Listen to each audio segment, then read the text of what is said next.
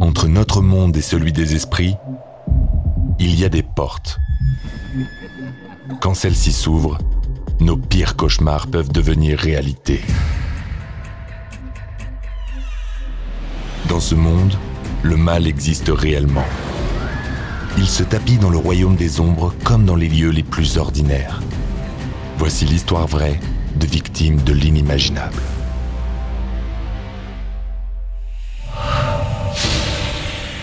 Comment fait-on pour faire croire l'impossible à des sceptiques Je ne contrôlais plus mon corps. Mark et Rebecca Spencer sont sur le point de l'apprendre à leurs dépens. Pendant cinq ou six secondes, j'ai éprouvé une terreur sans nom. Leur maison de rêve se révèle être un véritable cauchemar. Quand ils découvrent son lourd secret. Ma vie a changé dès que j'ai entendu ces voix. Vous écoutez Antise, la maison Allen, première partie.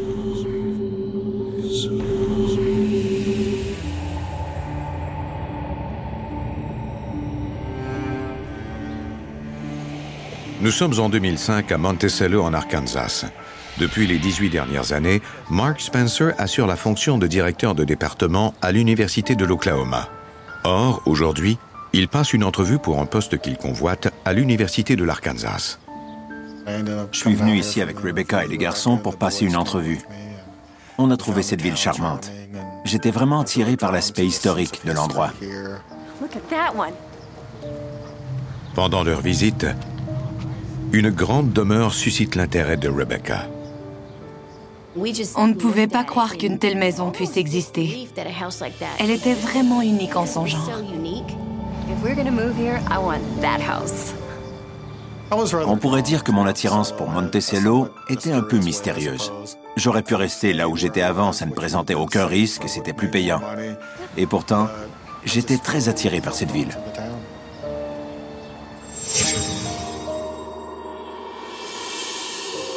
Le lendemain, on offre à Mark le poste qu'il espérait obtenir. Rebecca est folle de joie à l'idée qu'ils pourront peut-être acheter la maison de ses rêves. Ce jour-là, ils viennent rendre visite à la propriétaire des lieux.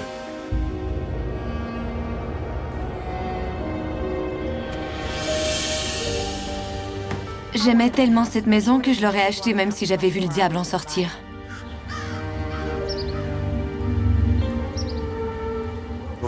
C'était inquiétant, voire même sinistre. Telling you the new dean of the university and you love the house. If she doesn't slam the door in your face, tell her you want to buy it.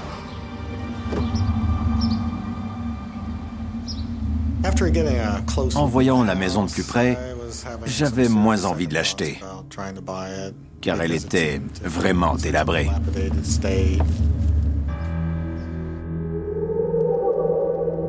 Si la maison a un aspect moribond, son cœur bat pourtant encore bien fort. The same shall drink of the wine of the wrath of God, and he shall be tormented with fire and brimstone.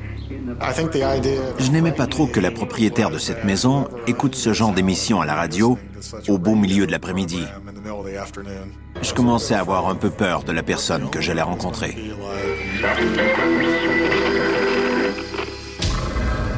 J'étais soulagé que personne ne vienne ouvrir. This place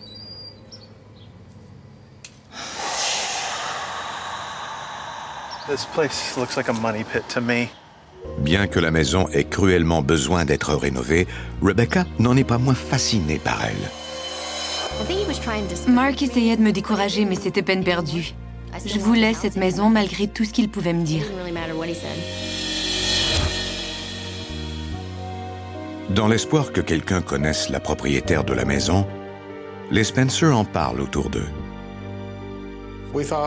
On s'est aussi dit qu'on pourrait demander à un agent immobilier de contacter la propriétaire pour voir si elle envisagerait de nous vendre sa maison.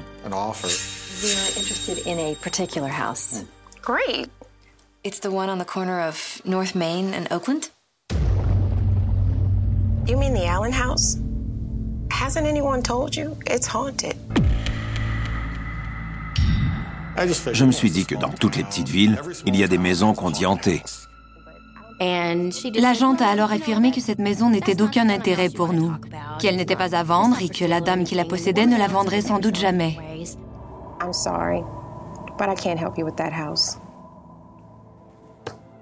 L'idée que la maison soit peut-être vraiment hantée ne m'est pas passée par l'esprit. J'ai plutôt pensé que l'agente était bizarre. Plus tard, Mark cherche à en savoir plus sur les rumeurs voulant que la maison Allen soit hantée. Il se demande si elles sont fondées. Un jour, j'ai tapé les mots-clés Maison Allen, Monticello et Arkansas sur Internet. Et j'ai obtenu de nombreux sites relatifs à la maison où se seraient produits plusieurs phénomènes paranormaux. On y affirmait qu'il y avait des manifestations depuis plus de 50 ans. La maison a été construite en 1906 pour Joe Lee Allen, l'un des hommes d'affaires les plus prospères de l'Arkansas. Celui-ci a eu trois filles, notamment Liddell, sa deuxième enfant et aussi sa favorite. Marié à l'âge de 19 ans, Liddell a dû revenir vivre avec sa mère peu de temps après l'échec de cette union. C'est dans cette maison qu'elle s'est suicidée le soir de Noël 1948, sans que personne ne sache jamais pourquoi.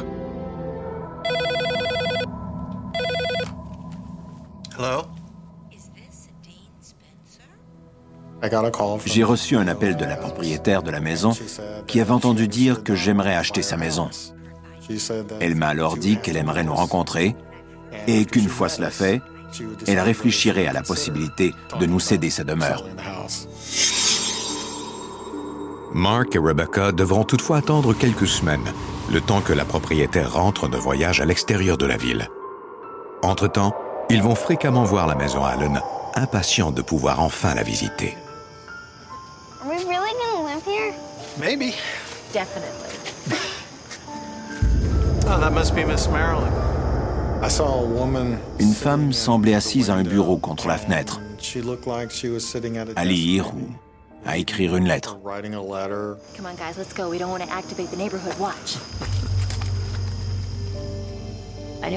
Je ne voulais pas qu'elle nous reconnaisse éventuellement et qu'elle ait l'impression qu'on surveillait sa maison. Puis, enfin, le grand jour arrive.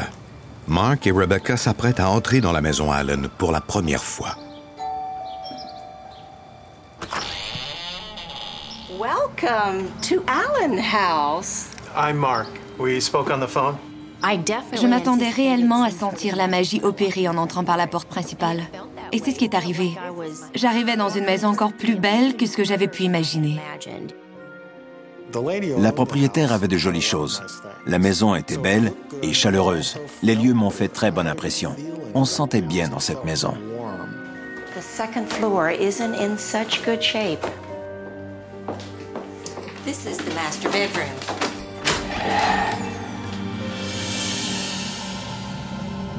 Is this the room that overlooks the street? Yes. J'ai tout de suite compris qu'il s'agissait de la chambre à l'étage où l'on avait aperçu une femme à la fenêtre.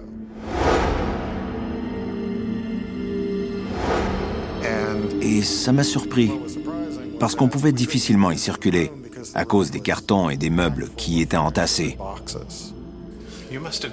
Marc dit à la propriétaire qu'il l'a vue à la fenêtre de cette chambre il y a quelques jours.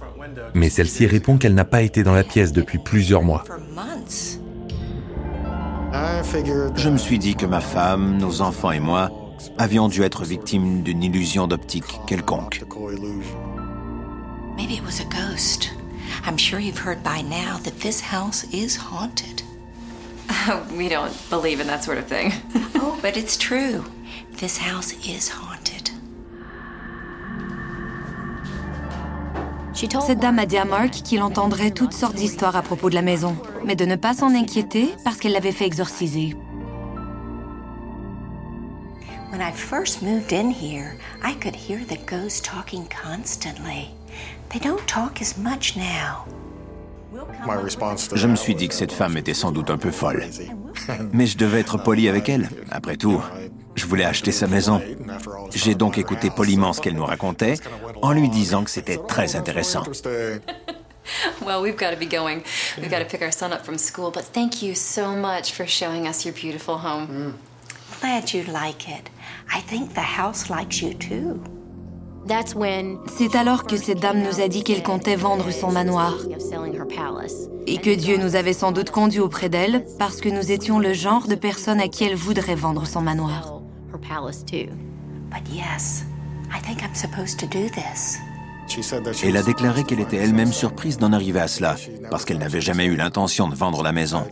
Elle avait un bon pressentiment à propos de nous.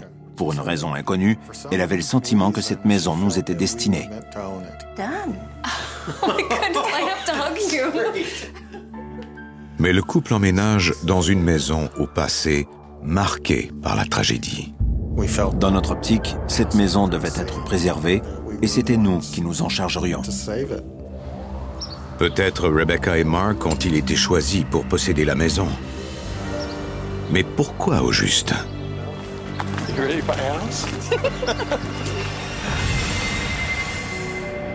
Peu après l'arrivée des Spencer à Monticello, les habitants de la ville se montrent à leur porte dans l'espoir de pouvoir visiter la maison réputée hantée. We heard that you were letting people come in to see the haunted house. Ils sonnaient à la porte et demandaient à entrer chez nous. Je leur répondais que j'ignorais qui leur avait dit qu'ils pouvaient venir, mais que c'était impossible.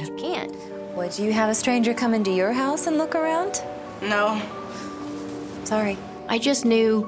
En voyant ces jeunes venir chez moi, puis plus tard des adultes, j'ai compris que cette maison fascinait tout le monde et qu'il me serait très difficile de dire à tous ces gens de partir et de ne pas revenir.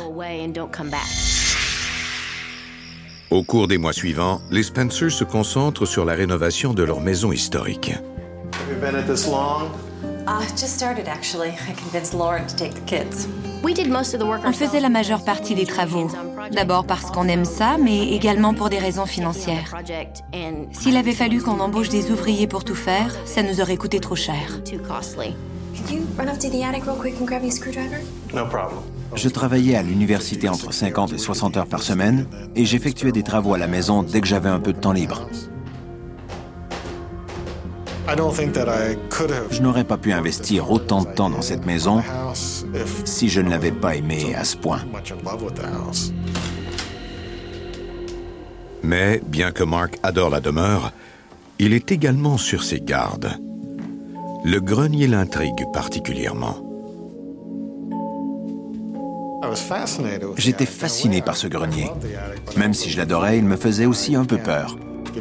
Je ne peux pas expliquer rationnellement pourquoi c'était le cas, mais But right from the start, dès qu'on a emménagé dans la maison, the house, je le craignais. I was somewhat afraid of it.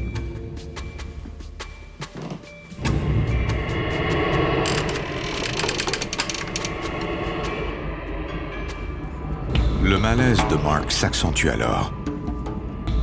Il a l'impression que quelqu'un le surveille.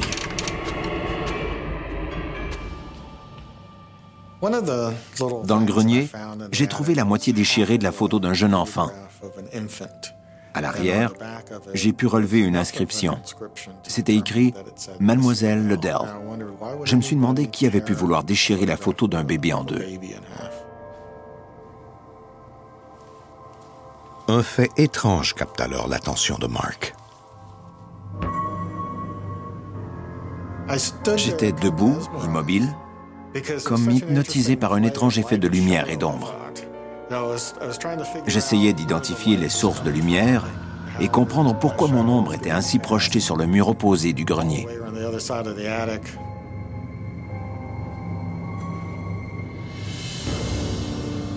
Et le plus étrange, c'est que lorsque je bougeais, l'ombre, elle, restait immobile. Je me suis alors dit que j'étais vraiment épuisé.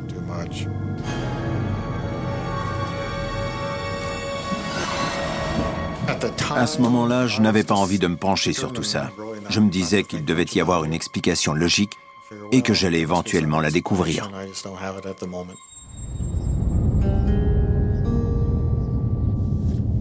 Mais qui était cette mystérieuse Liddell Le lendemain, Rebecca fait quelques recherches et découvre qu'il s'agit d'une femme ayant grandi dans leur maison et qui y est décédée à l'âge de 54 ans après avoir consommé une dose excessive de médicaments.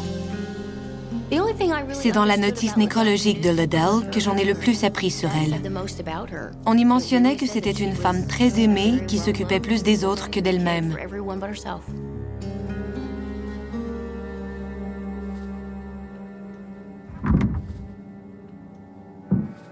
J'ai entendu quatre pas au-dessus de moi, en provenance du grenier.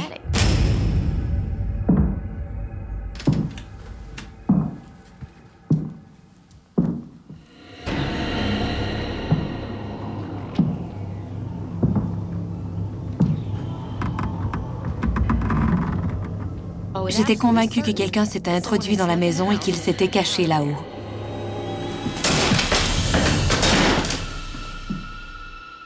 Mais peu de temps après, les bruits cessent. Ça m'a fait réfléchir à toutes les histoires que j'avais entendues à propos de la maison. Des histoires que j'avais ignorées et qui maintenant faisaient partie de ma réalité. Ces histoires étaient désormais vraies car je les vivais moi-même. Au cours des jours suivants, les Spencer discutent de problèmes beaucoup plus concrets. We have got to hire someone to come in and insulate the walls. The electric bill's getting higher and higher every month. Avec tous les travaux qu'on avait faits, on manquait d'argent. La peinture, le papier peint et le bois de construction coûtent très cher. Quand Rebecca a suggéré qu'on fasse visiter la maison à l'Halloween, je me suis dit que ça ne pouvait pas nuire.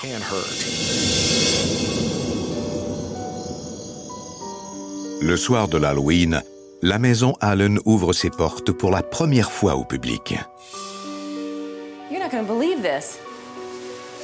The line stretches all the way around the block. Je me suis dit que ce serait pas mal si une cinquantaine de personnes payaient pour visiter la maison. Or, il en est venu 600. Welcome to Allen House. Certaines des personnes qui attendaient leur tour pour entrer dans la maison étaient si nerveuses qu'elles en tremblaient. Elles étaient convaincues qu'elles seraient attaquées ou qu'elles seraient témoins d'un vrai phénomène paranormal. Ce sont des étudiants engagés par les Spencer qui font visiter la maison. L'un de ces étudiants s'appelle Shane Curry. Les gens s'intéressaient plus aux fantômes qu'à la maison. C'était pour ça qu'ils étaient venus. You've all heard about Liddell Allen, who supposedly haunts this house. This is the room where she killed herself. Right over there. Shane Curry fait visiter à un groupe de curieux la chambre dans laquelle Ladell Allen s'est suicidée. Il leur raconte son histoire, qui commence le soir de Noël 1948. Caddy Allen, la mère de Liddell, avait organisé sa traditionnelle soirée de Noël à laquelle participait bien sûr Liddell. Selon des témoignages de gens ayant assisté à cette fête de Noël, Shane Curry. Liddell était beaucoup plus taciturne que d'habitude. À la fin de la soirée, Liddell semble très accablé. Personne ne comprend pourquoi cette femme, d'ordinaire enjouée, a l'air si dépressive. Tard dans la soirée, elle s'est préparée une assiette de hors-d'œuvre Mark Spencer. et s'est servi un verre de punch avant de monter dans sa chambre.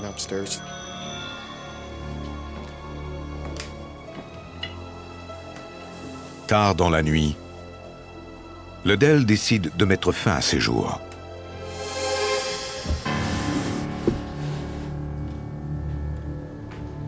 Ce soir-là, Ladell monte dans sa chambre et avale une grande quantité de médicaments. Shane explique qu'elle a agonisé pendant une semaine avant de mourir et de hanter la maison.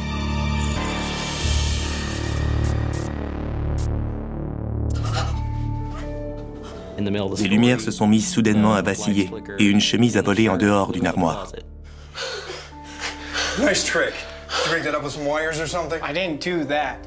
Tous les visiteurs m'ont regardé, l'air de se demander comment j'avais pu faire ça, alors que j'ignorais comment cela avait pu se produire.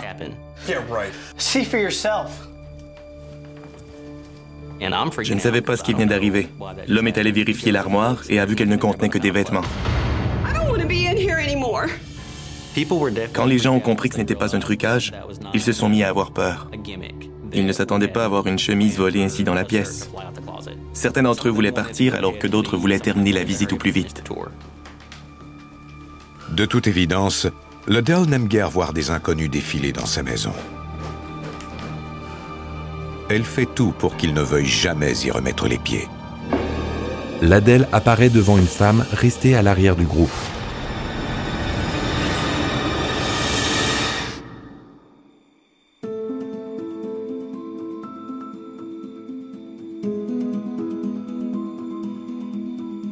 Venez d'écouter Antise. Si vous avez aimé ce podcast, vous pouvez vous abonner sur votre plateforme de podcast préférée et suivre Initial Studio sur les réseaux sociaux. Antise est un podcast coproduit par Initial Studio et New Dominion Pictures, adapté de la série documentaire audiovisuelle A Hunting, produit par New Dominion Pictures. Cet épisode a été écrit par Joseph Madret. Il a été réalisé par Mark Hicks et Jeffrey Fine. Production exécutive du podcast, Initial Studio. Production éditoriale, Sarah Koskiewicz, Mandy Lebourg et Astrid Verdun, assistée de Marie Agassan. Montage, Johanna Lalonde. Avec la voix de Morgane Perret.